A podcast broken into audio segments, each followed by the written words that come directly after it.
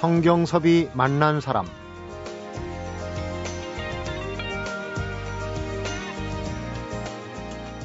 한국인이 무엇을 먹고 무엇을 먹지 않는지 또 어떤 음식을 어디에서 먹고 어떤 방식으로 먹는지를 알아야 한국 음식 문화를 알 수 있고 한국 음식 문화를 제대로 알아야 한국 음식이 무엇인지 알 수 있습니다.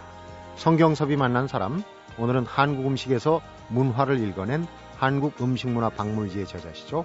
황교익 맛 칼럼니스트를 만나봅니다.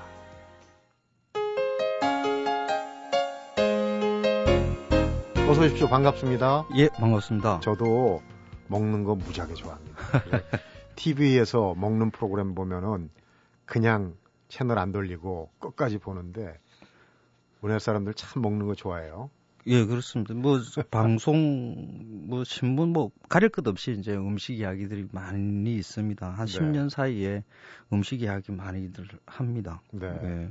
뭐 인터뷰를 시키면은 먹던 분들이 뭐 입속에서 바닷물이 춤춘다. 아주 뭐 표현도 잘하시고 그러는데 라디오라고 해서 이게 맛 프로그램을 못할 리는 없으면 오늘 아주 품격 있는 맛 칼럼을 한번 우리 황교익 씨하고 진행해 보도록 하겠습니다. 기대가 아주 큰데 우선 인물 탐구부터 좀 하겠습니다. 어떤 일을 하셨길래 이 맛 칼럼니스트가 됐나? 제가 보니까 농산물 관련 취재를 하다가 이거 너무 재미없다. 예, 그렇습니다. 먹는 걸 해보자 이렇게 하셨다면서요. 예, 저는 원래 그 농민신문사에서 농산물을 전문으로 취재를 좀 했습니다. 네. 한 3년, 4년 이렇게 하다 보니까 이 농산물 취재라는 게 참 재미가 없습니다. 이게 뭐 농민 만나고, 네. 어, 뭐 유통 과정이 어떻고, 작물 재배가 어떻고. 올해 작황이 예, 뭐 골치만 아픕니다. 그런데 이그 생산자 입장에서 볼 게 아니고 이 뒤집어서 이걸 먹는 사람 입장에서 한번 이 농산물들을 한번 바라보자. 네. 그러면 먹는 과정에서는 또 다른 문화가 있을 수 있겠다. 그래서 이제 먹는 걸 어, 소비자 입장에서 한번 이렇게 바라보기 시작했습니다. 그게 네. 한 지금 한 20년 됐는데 어, 그때 저 기억을 하고 있는 기억입니다. 집사람한테 아침밥을 먹으면서 그랬습니다. 어, 음식 전문 기자가 돼볼란다 그랬더니 네. 비웃더라고요. 세상에 그런 게 어딨냐. 참 답답한가 보다. 제 직장 생활이. 네. 뭐 그렇게 뭐 위로의 말을 하던데, 어, 지금 보니까 그게 지금 뭐, 뭐 음식 전문 기자 이런 직업들도 많죠. 그럼요. 음식 관련되는 글도 쓰는 분도 많고, 그러니까 음식이 이제 문화로 인식되는 이제 단계에 지금 와 있는 것 같아요. 네. 네. 지금 그 이 쓰신 책에 서두에 보니까 아주 의미심장한 얘기가 있어요. 사람이 뭘 음. 먹는가를 보면은 그 사람이 누군가를 알 수 있다. 그걸 이제 우리 한국 음식에다 대입을 시키셨다라고요? 예, 그렇습니다. 그게 저 이건 뭐 서양 사람의 격언에서 온 건데요. 뭐 미식가가 했다는 말도 있고 그런데 네. 어 당신이 어떤 음식을 먹는지 알, 말하면 당신이 누군지 내가 이야기해 줄 수 있겠다 하는 음. 이야기인데 이 당신의 자리에 나를 갖다 먼저 대입을 해봤어요. 어, 내가 먹는 음식이 어떤 음식인가, 내가 좋아하는 게 무엇인가를 좀 더 생각을 해보니까 내가 출생지, 내 부모, 어머님, 뭐 손맛, 어, 내가 자라온 환경, 뭐 이런 것들이 다 나오더라고요. 네. 어, 그러면 이걸 한국인이랑 좀 보편적으로 좀 넓혀서 한번 생각을 해보자. 한국인이 무엇을 먹고 있는가를 보면 한국인이 누구인가를 알 수 있지 않을까. 네. 어, 이 생각은 한 뭐, 오래 전부터 한 생각을 가지고 있었습니다. 이걸 네. 어떻게 정리를 할까 하다가 어, 그 우리 한국 음식이라 그러면 보통 이게 전통 음식을 보통 이야기를 합니다. 네. 어, 보통 텔레비전에서 이제 한복 입고 나오시는 이렇게 좀, 좀 품위를 갖추신 분들이 네. 어, 뭐 신술로라든지 뭐, 뭐, 열, 뭐 이런 것들 아주 우리가 예, 예, 뭐 이런 것들을 가지고 이제 전통 음식을 한국 음식이라고 이야기를 합니다. 근데 우리는 일상에서 그런 걸 안 먹거든요. 우리 일상에서 그냥 뭐 국밥이나 먹고 뭐 부대찌개나 먹고 뭐 신술로하고는 거리가 아주 먼 네. 그런 음식을 먹는데 어, 이게 뭔가 괴리돼 있는 게 있다. 우리의 일상 음식으로 한, 그 일상 음식에 대한 문화를 이야기를 해야만이 우리 한국인이 누구인지를 알 수 있겠다 하는 생각을 오래전부터 가지고 있다가 네. 지금 제 책을 써낸 게 그 한국 음식 문화 박물지 이런 음. 책으로 지금 나온 겁니다. 그러니까 이제 음식도 음식이지만 음식 문화 하면은 사실 문화라는 게 굉장히 광범위하지 않습니까? 뭐 조리법도 들어가겠고 그렇죠. 식생활도 들어가고 예, 예. 또 식사 예법도 들어가고 뭐 다 들어갈 거란 말이에요. 예, 예. 그런데 이제 음식 문화 전반에 대해서 얘기하기는 너무 우리가 시간상으로도 벅차고 음식 자체에 대해서 한번 그 얘기를 해보도록 하겠습니다. 우리가 배골치 않고 먹고 살기 살게 된 게 오래지 않습니다. 그렇죠? 그렇습니다. 근데 네. 지금 어떻게 보면 한류하다 보니까 우리 어 우리 음식 한국 음식에 대한 그 자부심 은 물론 좋은 부분입니다만은 그게 이제 너무 과잉돼 있지 않나 하는 그런 지적을 하는 분들도 있어요. 예, 그렇습니다. 그, 그, 한국 음식을 그 이제 전통이라는 걸 갖다 한번 봐야 됩니다. 우리는 항상 한국 음식이라면 전통적인 무엇이 담겨 있는 것이 한국 음식이다라고 관념들을 가지고 있습니다. 네. 그럼 전통이라는 걸 언제부터 전통이라 해야 될 것이냐 그걸 한번 물어볼 필요가 있습니다. 고조선부터 당군 시대부터 고려, 조선 뭐 이렇게 이 자를 수 있는 선이 없습니다. 네. 어, 삼국시대만 하더라도 지금 밥과 반찬의 구성이 돼 있는 음식을 먹질 않았거든요. 네. 어, 뭐 주식이라고 해봤자 뭐 죽이나 뭐 떡 같은 거였을 음. 겁니다. 뭐 도전 기술이 없었으니까 솥도 없었고요. 어, 고려시대 중기 정도 됐어야만 비로소 밥과 반찬국 이런 이제 구성이 만들어집니다. 네. 그럼, 그러면 뭐 고려 중기부터 우리가 전통이라 해야 되느냐? 또 지금 그 부엌을 보면 우리는 뭐 전자파의 가스불에 뭐 조리 기구도 굉장히 다양한 걸 쓰고 있습니다. 근데 최근까지 조선 후기 아니죠 한 1950, 60년대까지만 하더라도 그 부엌을 보면 네. 장작불에 그 가마솥 두 개 달랑 음, 있는 아궁이 그러죠. 네. 그 조리 기구라는 게 아주 뭐 그 별로 없습니다. 저 상태에서 만들어지는 음식과 우리 지금 부엌에서 만들어지는 음식은 완전히 다를 수가 있죠. 네. 그런 농수산물도 많이 바뀌었습니다. 우리가 지금 뭐 당연하게 생각하는 포기 배추 같은 것도 뭐 1800년대 중반에 겨우 들어온 거거든요. 네. 양파가 많이 우리는 뭐 일상에 그냥 양파를 다 먹지만은 그 양파가 일상의 음식으로 들어온 거는 1960년대에 들어와서 보편적으로 먹게 됐고요. 네. 어, 어느 지점에서부터 전통이라고 생각할 수 있는 지점을 찾아야 될지가 아주 애매합니다. 음. 예, 음식은 그 어느 전통이라는 그 관점을 갖는 것보다는 끝없이 변한다. 어, 지금도 변하고 있고 앞으로 어떻게 변할지도 모르고 우리 다음 뭐 어, 다음 세대 한 30년 후 정도 되면 지금의 밥과 반찬 구, 이런 구조 자체도 없어질 수도 있다 네. 하는 이런 생각으로 음식을 바라다 보면 조선의 것을 가지고 항상 전통이라고 이야기하는 부분이 무리가 있다는 것을 알게 됩니다. 음. 어, 우리가 먹지 않는 음식을 꼭 전시회 같은 데 가서 이렇게 보면서 우리의 전통이다 하고 이렇게 바라보면 문화가 우리의 문화가 되지 않죠. 우리 내 삶 안에서의 문화가 되지 않고 음. 남의 문화를 갖다 우리가 또 관찰하는 것처럼 네, 좀 단절된 감이 그렇죠. 음. 그래서 일상의 것의 문화로 다시 되돌려 놓는 작업이 필요합니다. 네. 그래서 전통에 너무 얽매이는 것은 별로 좋은 방법이 아닙니다. 우리 음식을 우리 것으로 느끼지 못하게 할 수 있습니다. 네. 예. 한국 음식 좀 쉬운 것 같으면서도 까다로운 부분이 어, 파고들수록 느껴지는데 좀 구체적으로 이제 잠시 후에 한번 하나하나 좀 어떤 음식들인지 짚어보도록 하겠습니다. 성경섭이 만난 사람 오늘은 황교익 맛 컬럼니스트를 만나보고 있습니다.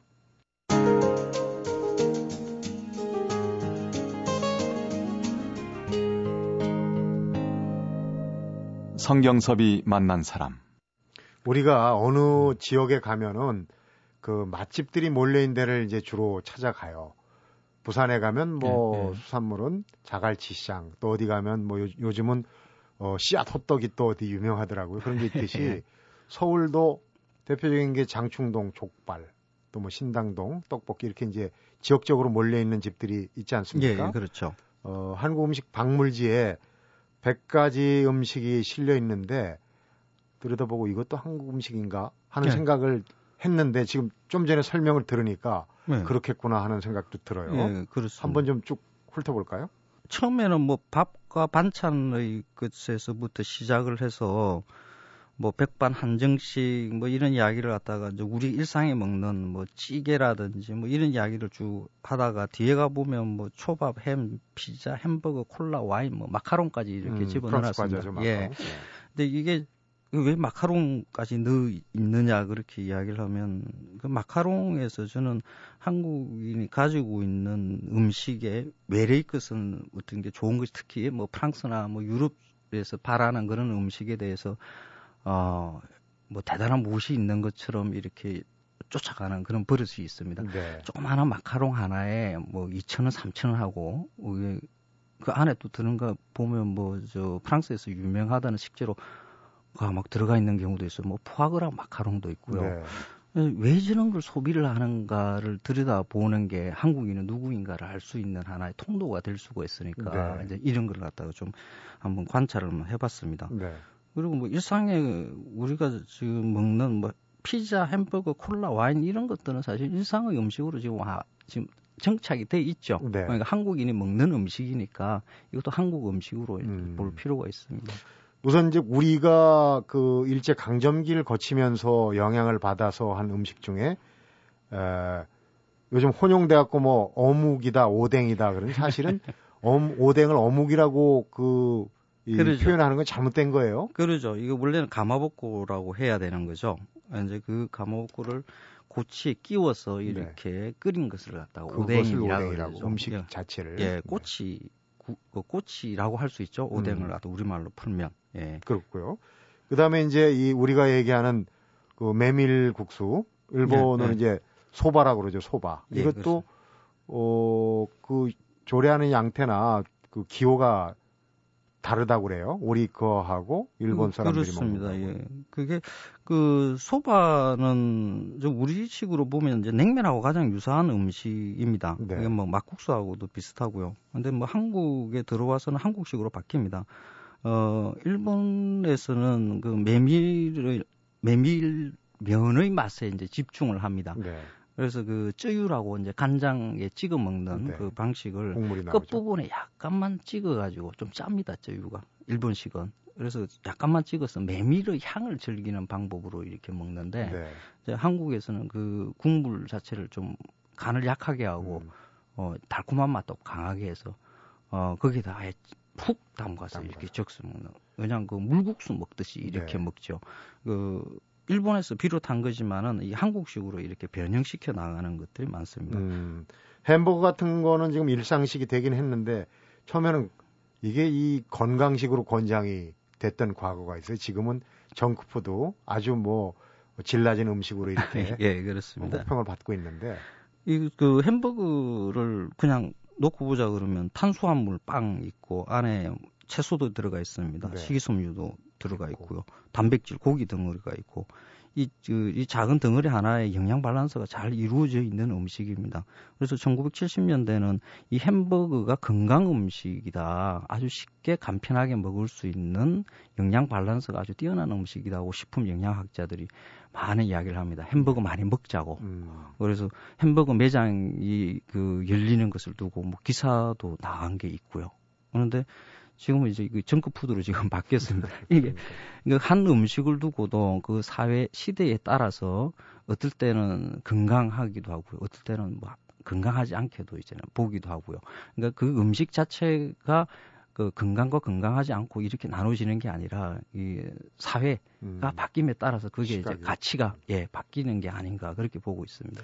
삼겹살이 이제 그 뭐 저 놀이철 시작되고 휴가 지금 이제 6월부터 보니까 삼겹살 값이 엄청나게 뛰었더라고요. 네, 그러죠. 근데 네. 우리 그 음식 문화 중에 독특한 게 이제 불판에 프로, 프로판 가스 하고 삼겹살하고 이렇게 예, 연결돼 가지고 예, 이런 예. 식문화도 사실은 그렇게 오래된 건 아니지 않습니까? 그렇습니다. 그거 원래 돼지고기는 그 삶아서 먹는 게 원래 였죠. 네. 뭐, 뭐 돼지갈비 같은 것도 뭐 쪄서 먹기도 했고요.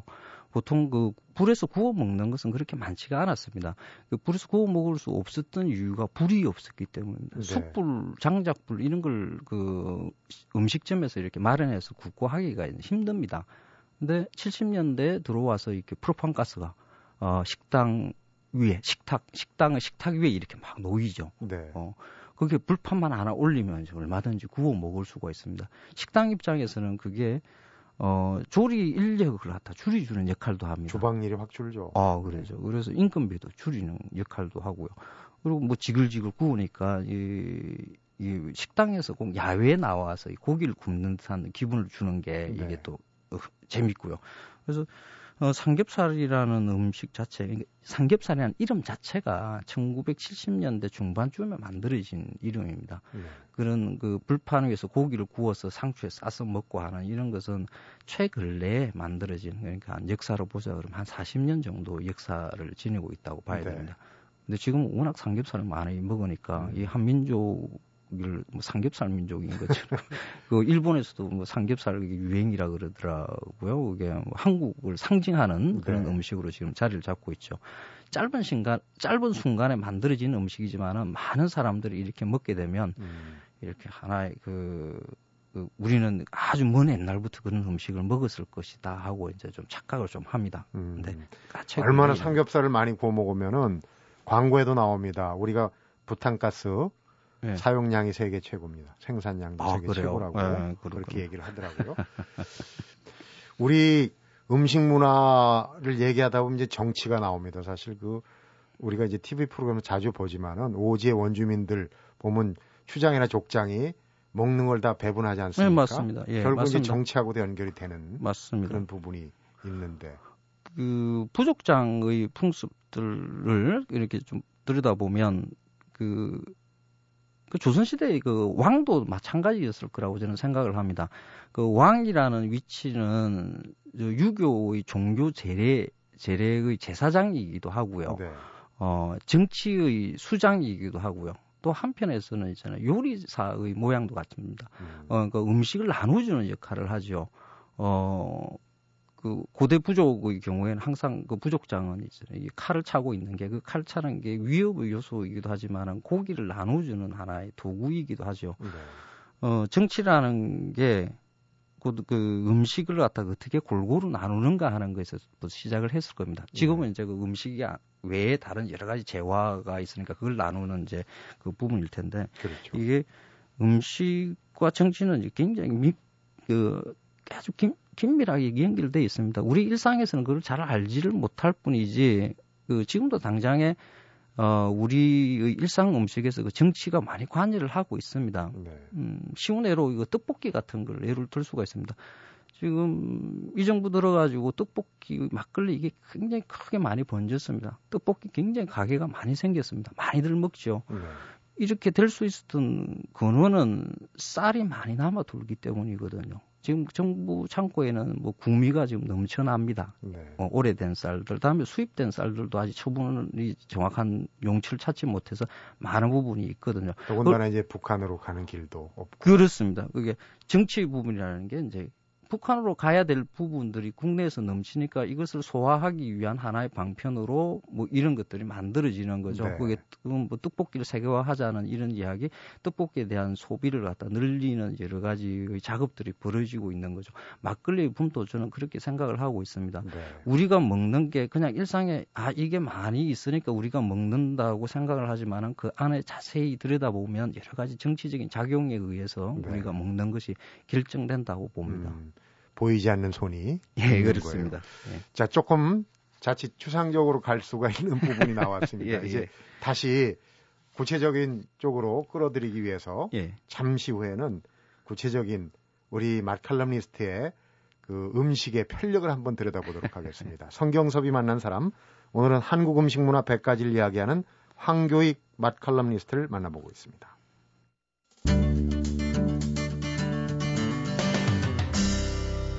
성경섭이 만난 사람. 음식, 맛으로 돌아가겠습니다.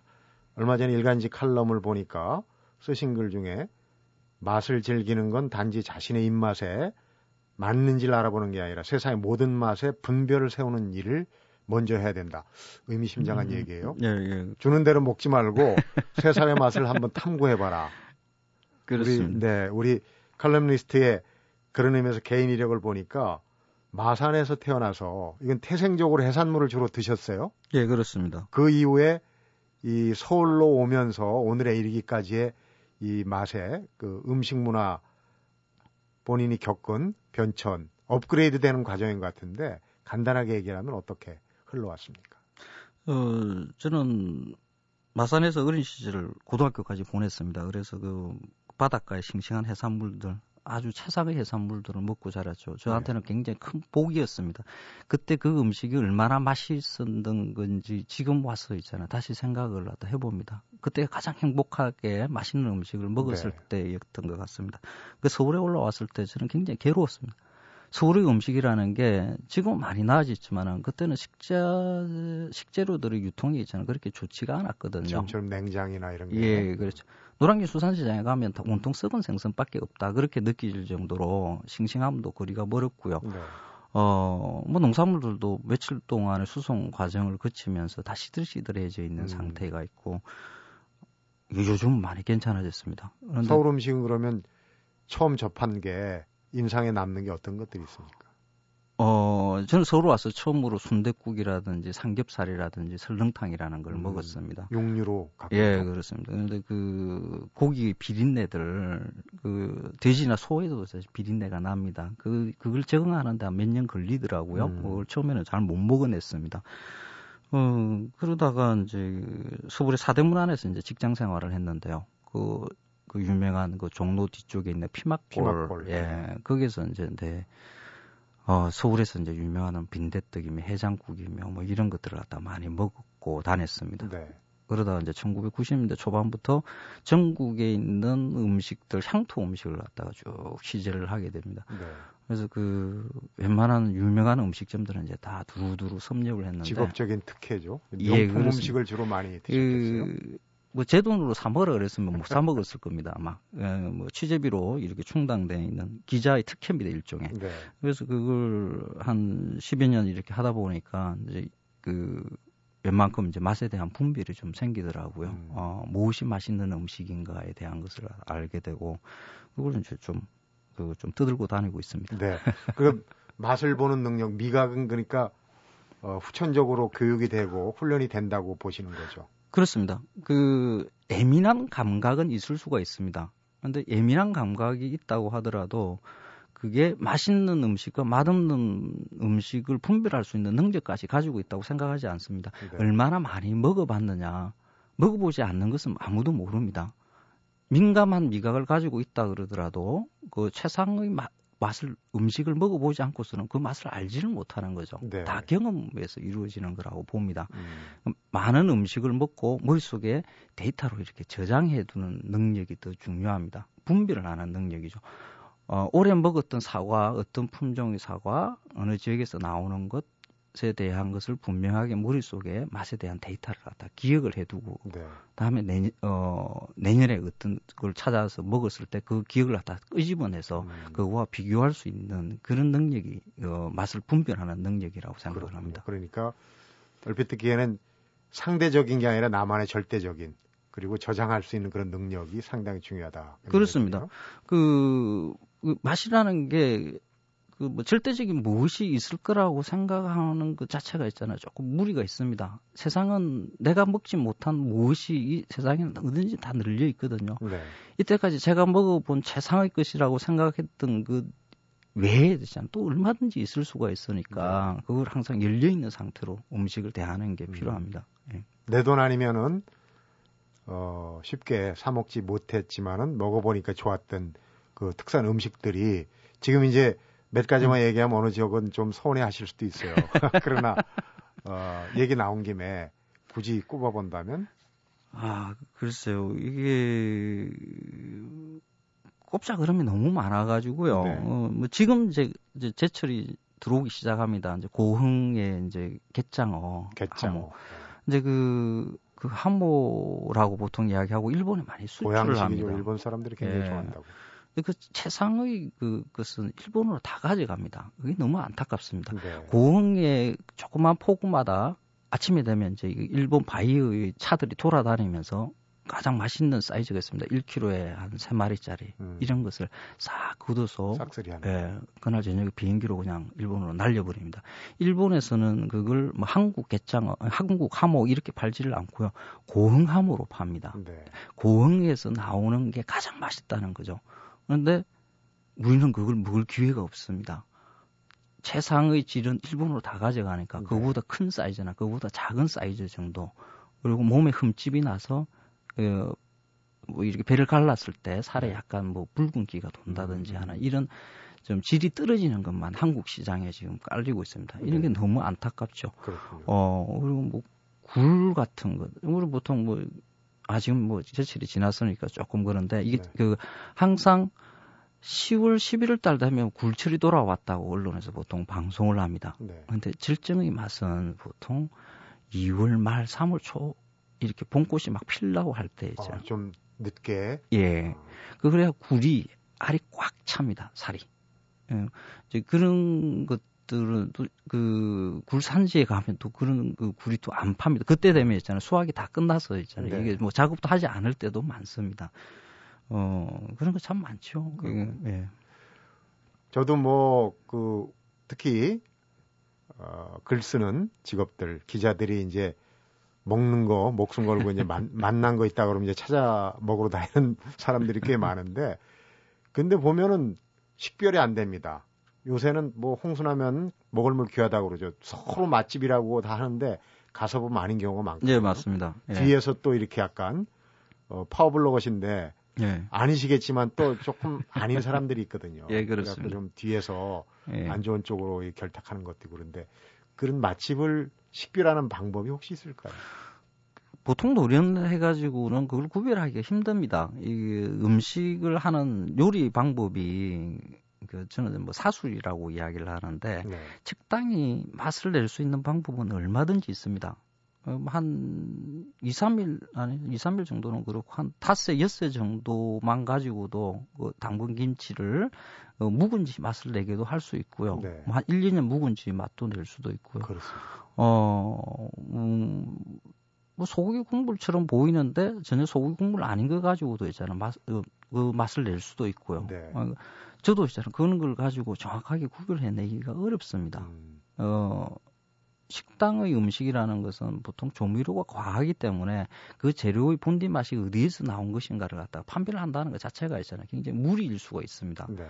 어, 그래서 그걸 뭐 그까지 가기는 이제 일반인들은 다 힘들잖아요. 네. 그런데 가장 좋은 방법은 음식점, 특히 지방에 가서 맛있는 집을 어떻게 찾아낼까 하는 방법으로 이거는 좋은 방법이 아, 있습니다. 그런 게 있습니까? 예.